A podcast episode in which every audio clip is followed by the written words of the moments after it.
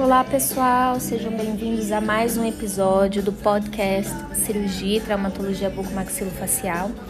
Estou em dívida com vocês, muitas semanas sem postar nenhum episódio. É que agora iniciaram, voltaram as aulas né, da faculdade, da Universidade Cruzeiro do Sul e outras atividades que eu iniciei, então tá um pouco corrido. Mas hoje eu vou falar para vocês sobre os tumores do complexo maxilomandibular. Vamos lá. Então, como definição, os tumores odontogênicos, eles compreendem um grupo complexo de lesões de diversos tipos histopatológicos e diversos tipos de comportamentos clínicos. Algumas dessas lesões são neoplasias verdadeiras e podem exibir até um comportamento maligno. Então, os tumores do epitélio odontogênico, gente, eles são compostos apenas por epitélio odontogênico, sem qualquer participação do ectomesênquimo odontogênico tá? E os tumores do ectomesênquimo eles se diferenciam da camada ectodérmica da porção cefálica do embrião, essa parte toda de embriologia, né? E temos a classificação. Essa classificação é da OMS de 2017, lembrando que essa classificação vira e mexe há uma, uma mudança né, nessa classificação.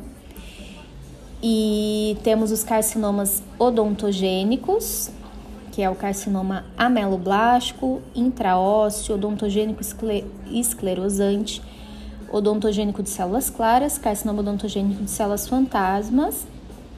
Temos o car carcinosarcoma odontogênico, sarcoma odontogênico e temos os tumores odontogênicos epiteliais benignos, que são os mais comuns, né, que é o ameloblastoma. Tem o ameloblastoma do tipo unicístico, do tipo extraósseo ou periférico ameloblastoma metas, metastatizante, tumor odontogênico escamoso, epitelial, calcificante, tumor odontogênico adenomatoide.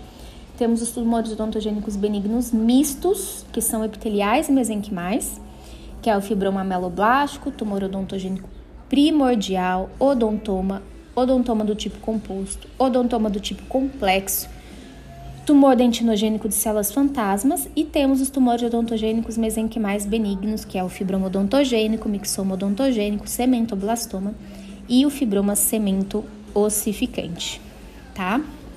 Temos aí uma pequena classificação para vocês. E qual que é a etiologia? A etiologia, gente, dentre os pesquisadores, ela é uma etiologia que não é completamente esclarecida tá?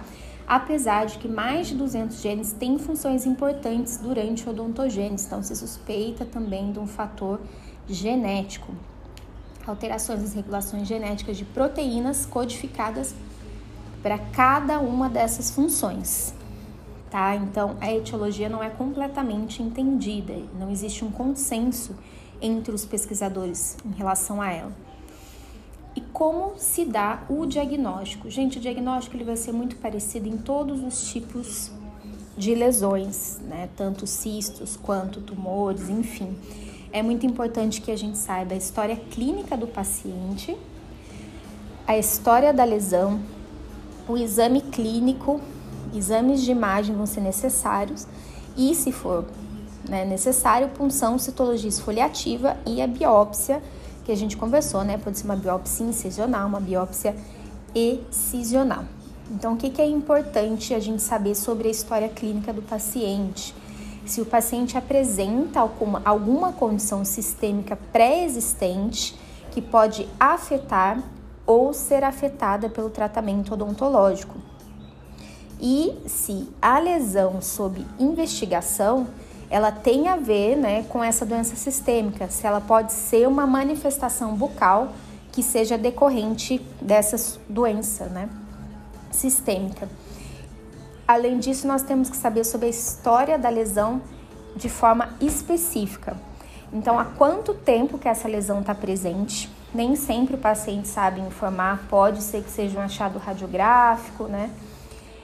Se a lesão mudou de tamanho, se a, se a lesão mudou em alguma característica ou aspecto, quais são os sintomas que o paciente vai te relatar, né? Porque os sintomas não tem como você você vai observar os sinais, os sintomas é o que o paciente vai te dizer. quais são as estruturas anatômicas envolvidas, se existem estruturas anatômicas importantes envolvidas nessa lesão, se existe algum sintoma sistêmico associado e se existe algum evento histórico associado ao início dessa lesão. Então, são sete questões extremamente importantes sobre a história da lesão de forma específica. Então, depois que você viu a história clínica do paciente, a história da lesão, nós vamos partir então para o exame clínico.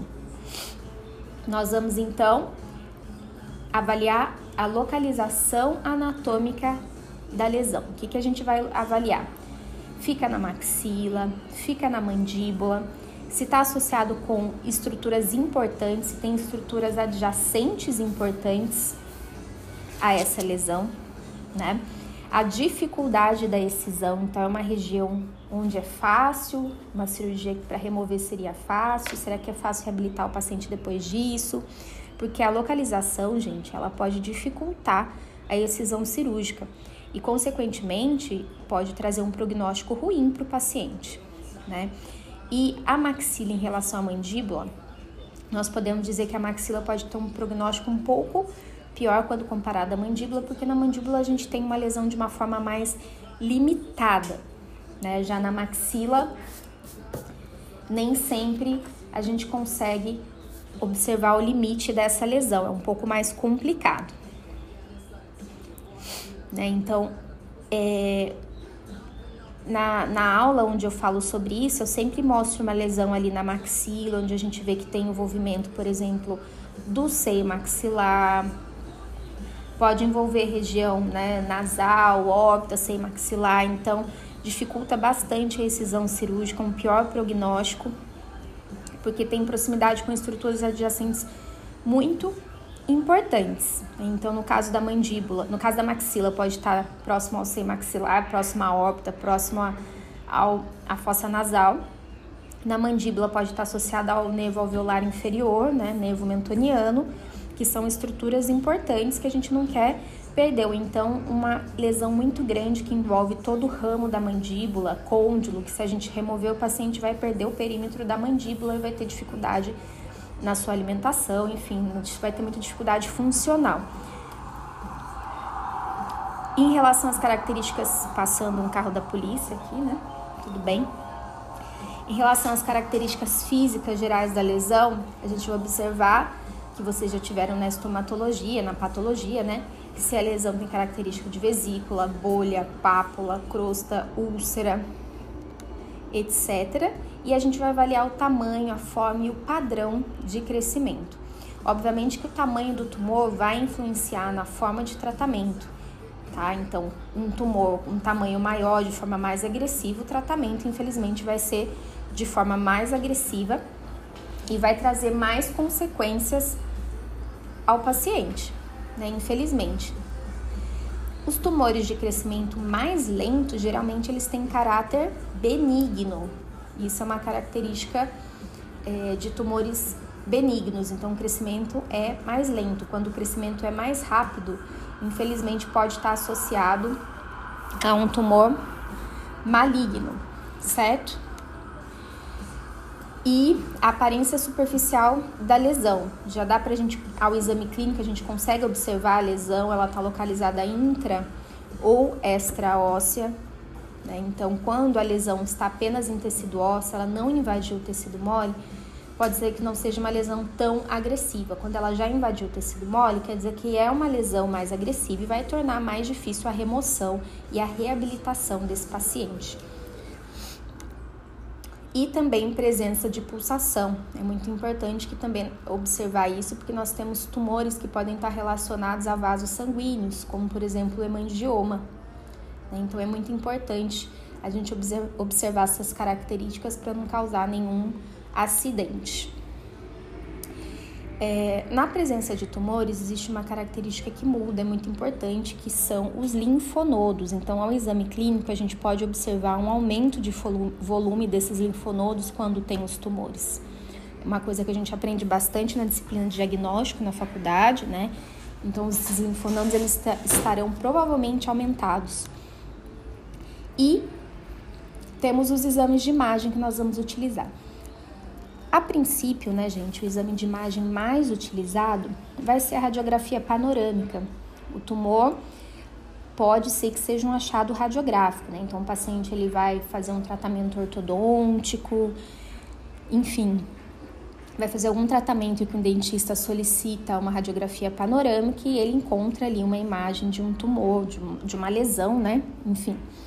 Mas é, temos outras formas, outros exames, obviamente, que podem ser mais é, vantajosos, exames que vão trazer mais informações para a gente, que são, por exemplo, as tomografias computadorizadas, tá? Eu não vou falar, desculpa, não vou falar especificamente das características radiográficas de cada tumor aqui, odontogênico e não odontogênico, né, obviamente, mas como eu já falei anteriormente para vocês, tem um livro que é do Neville, Patologia Oral e Maxilofacial, tô olhando para ele ali e vou e vocês vão encontrar características radiográficas, né, de exame de imagem de cada uma dessas lesões, de cada um desses tumores. Então é muito importante que vocês observem, leiam, procurem essas informações, né, basicamente nesse livro, que é muito bom do Neville e tem artigos científicos também bastante atuais. Então, é, o padrão ouro vai ser a tomografia computadorizada, porque a gente consegue ter acesso a todos os cortes, né? Axial, coronal, sagital, a gente consegue ver todo a, a área, né? Todo o volume desse, dessa lesão, a gente vê em qual região está envolvida, numa forma, obviamente, bem melhor do que numa radiografia panorâmica. Tá? Então, nós vamos falar. Ah, e como a gente conversou um pouquinho na aula de cistos, né, os tumores, a gente também vai ver um halo radiopaco, no caso das radiografias, e interior ali radiolúcido, tá? Então eu peço para que, como não tem como a gente mostrar as imagens aqui, eu peço para que vocês procurem aí o patologia oral e maxilofacial para vocês terem um pouco mais essa informação observando mesmo, né? No livro para vocês conseguirem ter uma visão melhor do que eu tô falando. Até peguei o livro aqui, deixa eu ver. Deixa eu ver aqui. Esse livro é incrível, gente. É um livro que todo mundo tem que ter no consultório aqui, cistos e tumores odontogênicos, é o capítulo 15, tá? Tumores odontogênicos é a página 702. Vale muito a pena, é um livro lindo. Eu amo esse livro. Então, só para vocês terem uma ideia,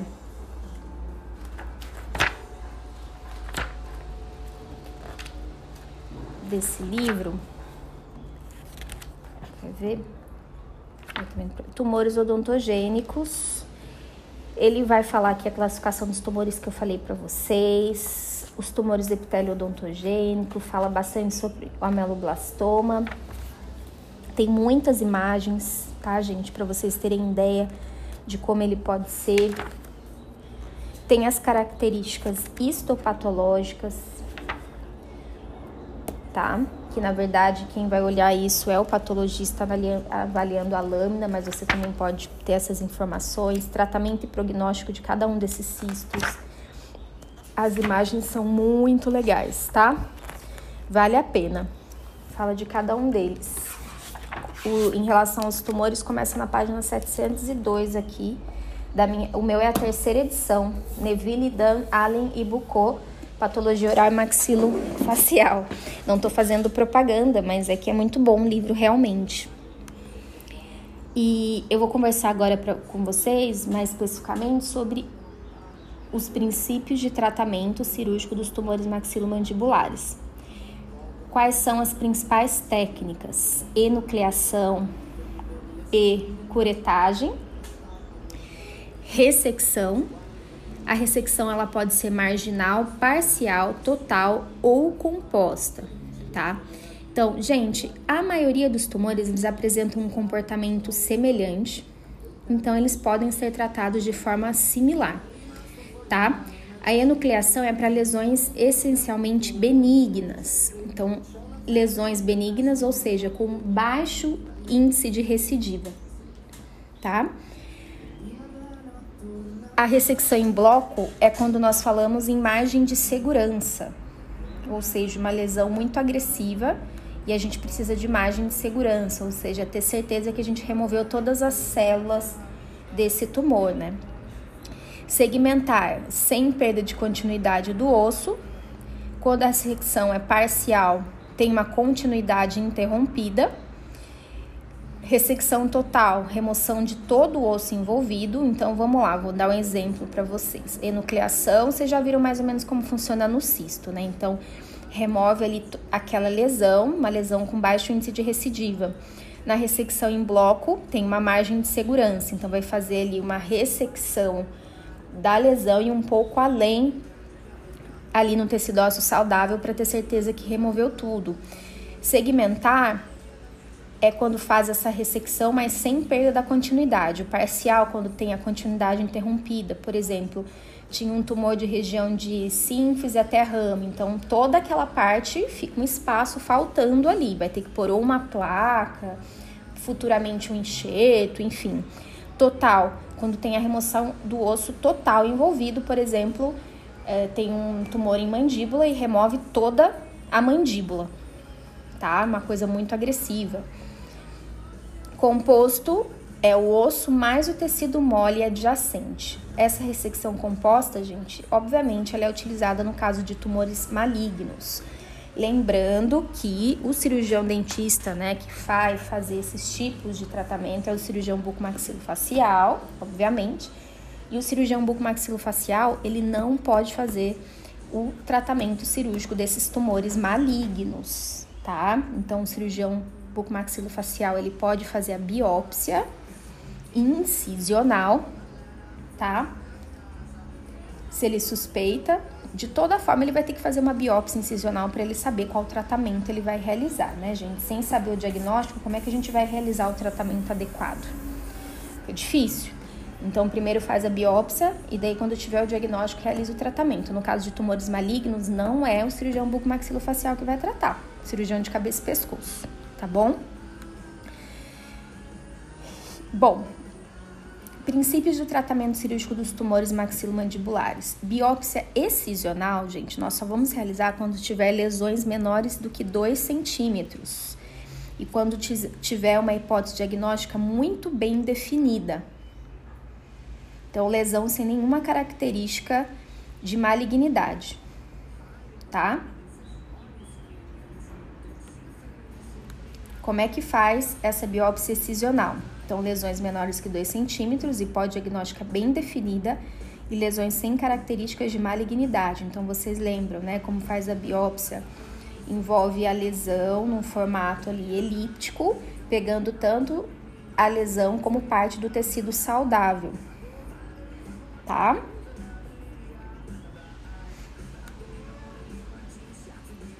E a biópsia incisional são lesões maiores que 2 centímetros e lesões cancerizáveis ou sugestivas de malignidade. Como é que a gente faz a biópsia incisional?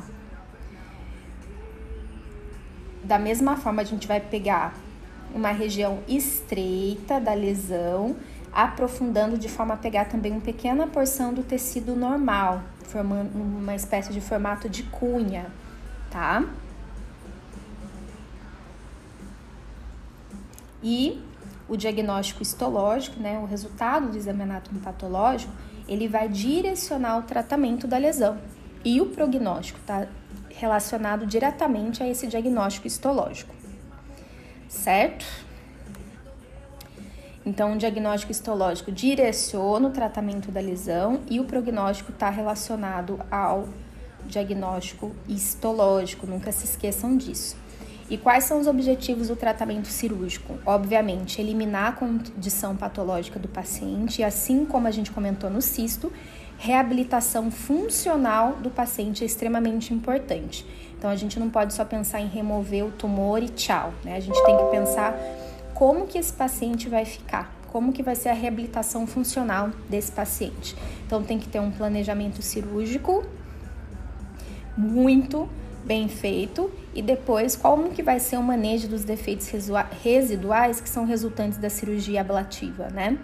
Então remover completamente a lesão sem deixar nenhuma célula que possa proliferar e causar recidiva né?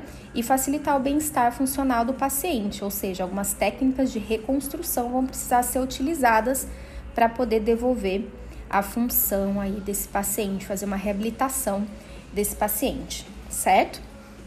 Então vamos falando sobre as técnicas cirúrgicas, nós temos a enucleação e ou curetagem. Então a remoção completa da lesão quando é possível enxergar ali um plano de clivagem. Lembra que a gente falou também do plano de clivagem em relação aos cistos, que a gente falou até do no episódio anterior, né?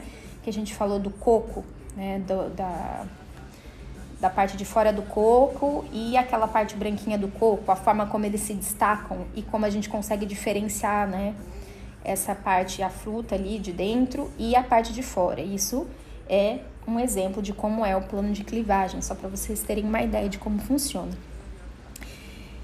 A enucleação e curetagem é um tratamento de escolha para os tumores com baixa taxa de recorrência, incluindo, por exemplo, odontomas e fibromas ameloblásticos. Tá, gente? Então, no Neville, no livro, vocês vão ver para cada tipo de tumor qual que é a forma mais indicada de tratamento, tá? Basicamente, é a mesma técnica já realizada com cisto, tá? Talvez dê um pouco mais de trabalho, porque a consistência dos tumores ela é diferente. E é utilizada essa técnica de enucleação para tumores com baixo índice de recidiva. Então vamos lá. Como que é a técnica cirúrgica? Primeiro vai fazer incisão e divulsão dos tecidos. Se necessário, a chiotomia e confecção de uma janela óssea enucleação com uma cureta de lâmina delicada. Se houver envolvimento de nervos, vasos, esses devem ser manipulados da forma mais atraumática possível, mas às vezes, infelizmente, é, tem, pode ser lesionado né, essa estrutura anatômica. Depois de remover, buscar remanescente de tecido, né, sempre com a cureta, a parte ativa, a parte côncava voltada para o osso irrigação e secagem da cavidade com gás, regularização das bordas com lima para osso ou broca e o fechamento. Assim vai se dar a técnica cirúrgica de enucleação e ou curetagem, tá? Então vocês conseguem enxergar ali um plano de clivagem, vai fazer a incisão, divulsão dos tecidos, encontra a lesão, se necessário vai fazer uma janela ou uma osteotomia e vai remover toda a lesão. Gente, o tumor, de uma forma geral, ele vai ter uma consistência diferente. Então, quando você abrir ali a região da lesão, você vai ver que a consistência é diferente, a cor é diferente. Então, você consegue diferenciar, tá? O tecido saudável do tumor. No caso da ressecção marginal, segmentar ou parcial, é quando o tumor ele é mais agressivo, tá? Pelo, através do exame histopatológico que a gente vai ter certeza disso. Essas lesões agressivas, elas tendem a se infiltrar entre as trabéculas ósseas antes da reabsorção tornar evidente radiograficamente. Então você não tem certeza, tá? Então essa ressecção marginal segmentar ou parcial, ela é tratamento de escolha para alguns tumores, como por exemplo, ameloblastoma, mixoma odontogênico, tumor odontogênico epitelial calcificante, tumor odontogênico escamoso, Lógico que hoje em dia, quando a gente vai procurar alguns artigos científicos, a gente vê algumas formas mais. Uh, como se fala? Menos invasivas de tratamento, tá? Tem alguns cirurgiões aí que publicaram alguns artigos de formas um pouco menos invasivas para esses tipos de tumores. Mas o mais indicado são é o mais indicado é essa forma de tratamento, tá, gente? Mas ressecção marginal é segmental ou parcial para esses tipos de tumores. Tá? E falando um pouquinho sobre, sobre o ameloblastoma, que vai ser o tipo de tumor aí mais falado é um tumor odontogênico de maior significado clínico, se origina do epitélio odontogênico, é, lâmina dentária, órgão do esmalte em desenvolvimento, revestimento epitelial de um cisto ou das células da camada basal da mucosa bucal. Tudo isso tem a ver com embriologia, né, gente? O ameloblastoma é um tumor de crescimento lento, localmente invasivo e na maioria das vezes tem um curso benigno, né, na maioria dos casos. E ele pode apresentar-se clinicamente em três situações clínico-radiográficas diferentes, distintas: sólido convencional, que é o multicístico, unicístico e o periférico, tá? Então, a técnica cirúrgica, ressecção marginal ou parcial, sempre com margem de segurança, ressecção marginal sempre que possível. Quando tiver próximo à margem inferior, ressecção parcial. Sempre observando fenestração óssea e invasão de tecido mole e, obviamente, um acompanhamento radiográfico periódico desse paciente. Certo?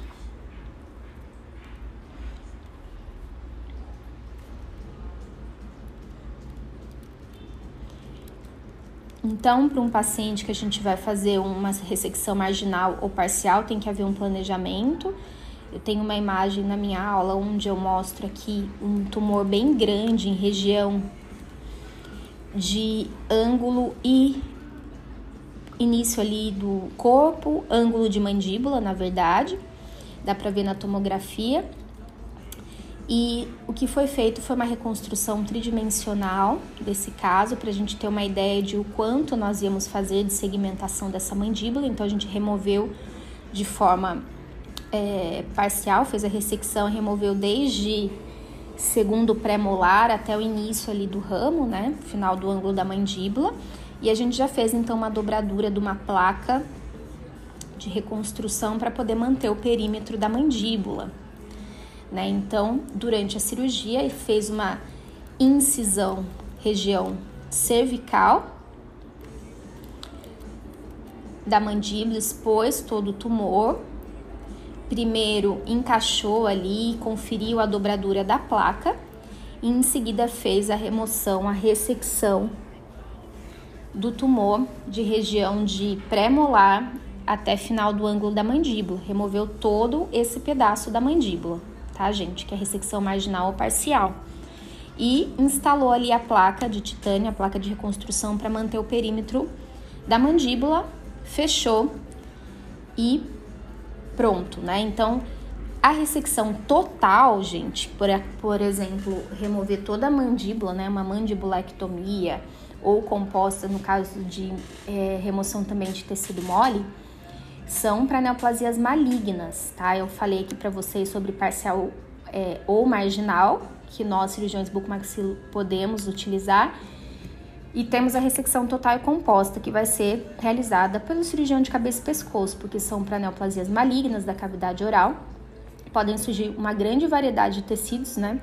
Por, como, por exemplo, vai ter que remover né, glândula salivar, músculo, vaso sanguíneo, tudo que tiver ali pode ser, pode, ou pode ter gerado algum tipo de metástase. Os carcinomas de células escamosas, por exemplo, a neoplasia maligna mais comum na mucosa oral, e uma ressecção composta dos ossos gnáticos com esvaziamento cervical, tá? Então é muito importante ter esse acompanhamento e a realização da cirurgia vai ser feita por um cirurgião de cabeça e pescoço. É importante conhecer o estadiamento clínico do tumor maligno e as modalidades terapêuticas vão incluir radioterapia ou quimioterapia. No caso da técnica cirúrgica, a gente precisa se preocupar com a reabilitação funcional do paciente. Nós falamos bastante sobre enxertos de crista ilíaca. Eles podem ser realizados ali no mesmo momento em que você fez a ressecção parcial. É, do, do, do tumor, né? Ou então eles podem ser realizados num segundo tempo cirúrgico, tá? Onde você remove um pedaço de osso ali da crista ilíaca contendo o osso cortical e medular e você coloca ali naquele espaço faltante. Quando tem uma ressecção de um pedaço muito grande, ainda a gente pode abrir mão de, pode utilizar enxertos microvascularizados também, que é muito legal. Às vezes a gente já participei de é, cirurgia nesse sentido, três cirurgias, né, que não é muito comum, onde você remove o enxerto, por exemplo, da fíbula junto com é, vasos sanguíneos para você fazer uma microvascularização para uma maior possibilidade de dar certo ali naquela região. Daí você vai precisar de um cirurgião ortopedista para remover, um cirurgião vascular, enfim, é bem multidisciplinar mesmo. E daí, depois de um acompanhamento, ainda pode ser possível você fazer a reabilitação desse paciente depois dessa, dessa ressecção. É, parcial, né? Você coloca ali um pedaço de crista ilíaca, prende ali naquelas placas, naquela placa de reconstrução, e depois de algum tempo, seis, sete meses, você ainda consegue, de repente, instalação de implantes e reabilitação do paciente. Então, extremamente importante a gente pensar nesse processo de reabilitação, nem que seja uma prótese uh, removível, enfim, uma prótese total que a gente puder para ajudar na reabilitação desse paciente. Certo, pessoal? Infelizmente eu não consigo mostrar imagens para vocês, mas como eu falei, para falar para vocês sobre isso, tem o cirurgia maxilofacial contemporânea do Hupp, do Ellis e do Tucker, capítulos 21 e 22, cirurgia bucodentalveolar do Gregory, capítulo 20, e o patologia oral maxilofacial do Neville, como eu comentei com vocês, o capítulo 15. Então eu recomendo vocês a olharem estudarem esses capítulos. Hoje a aula foi um pouquinho mais curta, mas era o que eu tinha para falar para vocês sobre os tumores do complexo maxilomandibular e o que vocês tiverem de dúvida, se quiserem me procurar aí no Instagram, se quiserem deixar dicas e sugestões para as próximas aulas, tá? Me procurem por lá. Tá bom, pessoal? Uma boa semana para vocês e até mais.